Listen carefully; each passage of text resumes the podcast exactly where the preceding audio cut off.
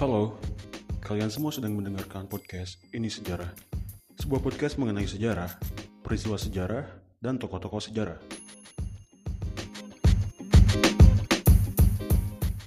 Assalamualaikum warahmatullahi wabarakatuh. Apa kabar kalian semua?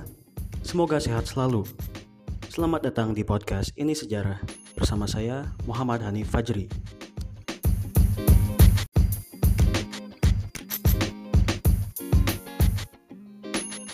Dalam episode pertama podcast ini, kita akan membahas mengenai makna dari proklamasi kemerdekaan Indonesia. Ketika kita bicara mengenai proklamasi, hal pertama yang terlintas dalam pikiran adalah peristiwa proklamasi kemerdekaan Indonesia pada tanggal tujuh belas Agustus seribu sembilan ratus empat puluh lima yang dibacakan oleh Insinyur Soekarno dan Mohammad Hatta. Dalam Kamus Besar Bahasa Indonesia, proklamasi berarti pemberitahuan resmi kepada seluruh rakyat, pemakluman, dan pengumuman.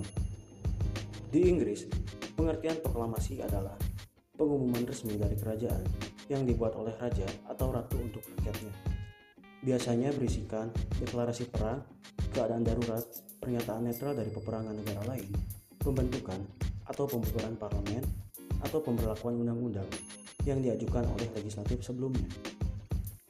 Di Indonesia sendiri, terdapat proklamasi penting yang dirayakan oleh seluruh rakyat tiap tahunnya, yang tadi sudah disebut di awal, yakni proklamasi kemerdekaan yang berlangsung pada hari Jumat, tanggal tujuh belas Agustus seribu sembilan ratus empat puluh lima di Jalan Pegangsaan Timur nomor lima puluh enam, Jakarta.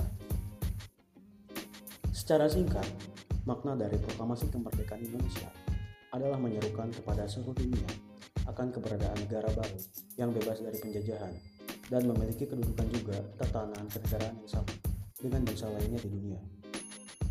Bagi bangsa Indonesia sendiri, proklamasi kemerdekaan Indonesia memiliki makna yang luas. Dari aspek politik, makna proklamasi yang merupakan alat untuk mencapai tujuan negara dan cita-cita besar bangsa Indonesia. Proklamasi juga menjadi sumber hukum bagi pembentukan negara kesatuan Republik Indonesia.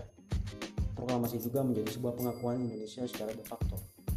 Artinya, Indonesia sudah diakui oleh negara lain karena sudah memenuhi syarat-syarat terbentuknya negara, seperti adanya wilayah, adanya rakyat, dan adanya pemerintahan yang berdaulat.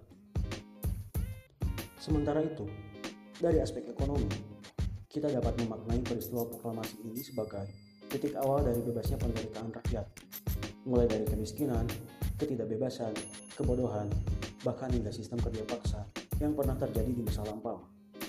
Proklamasi juga dapat menjembatani masyarakat untuk menuju masyarakat yang adil, makmur, dan berdaulat.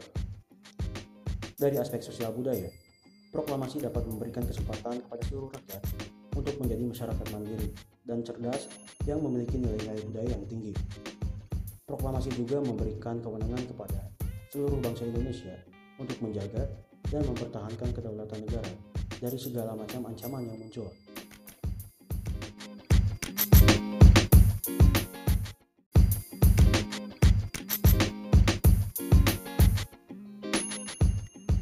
Terima kasih telah mendengarkan podcast ini. Segitu dulu podcast Ini Sejarah episode pertama ini.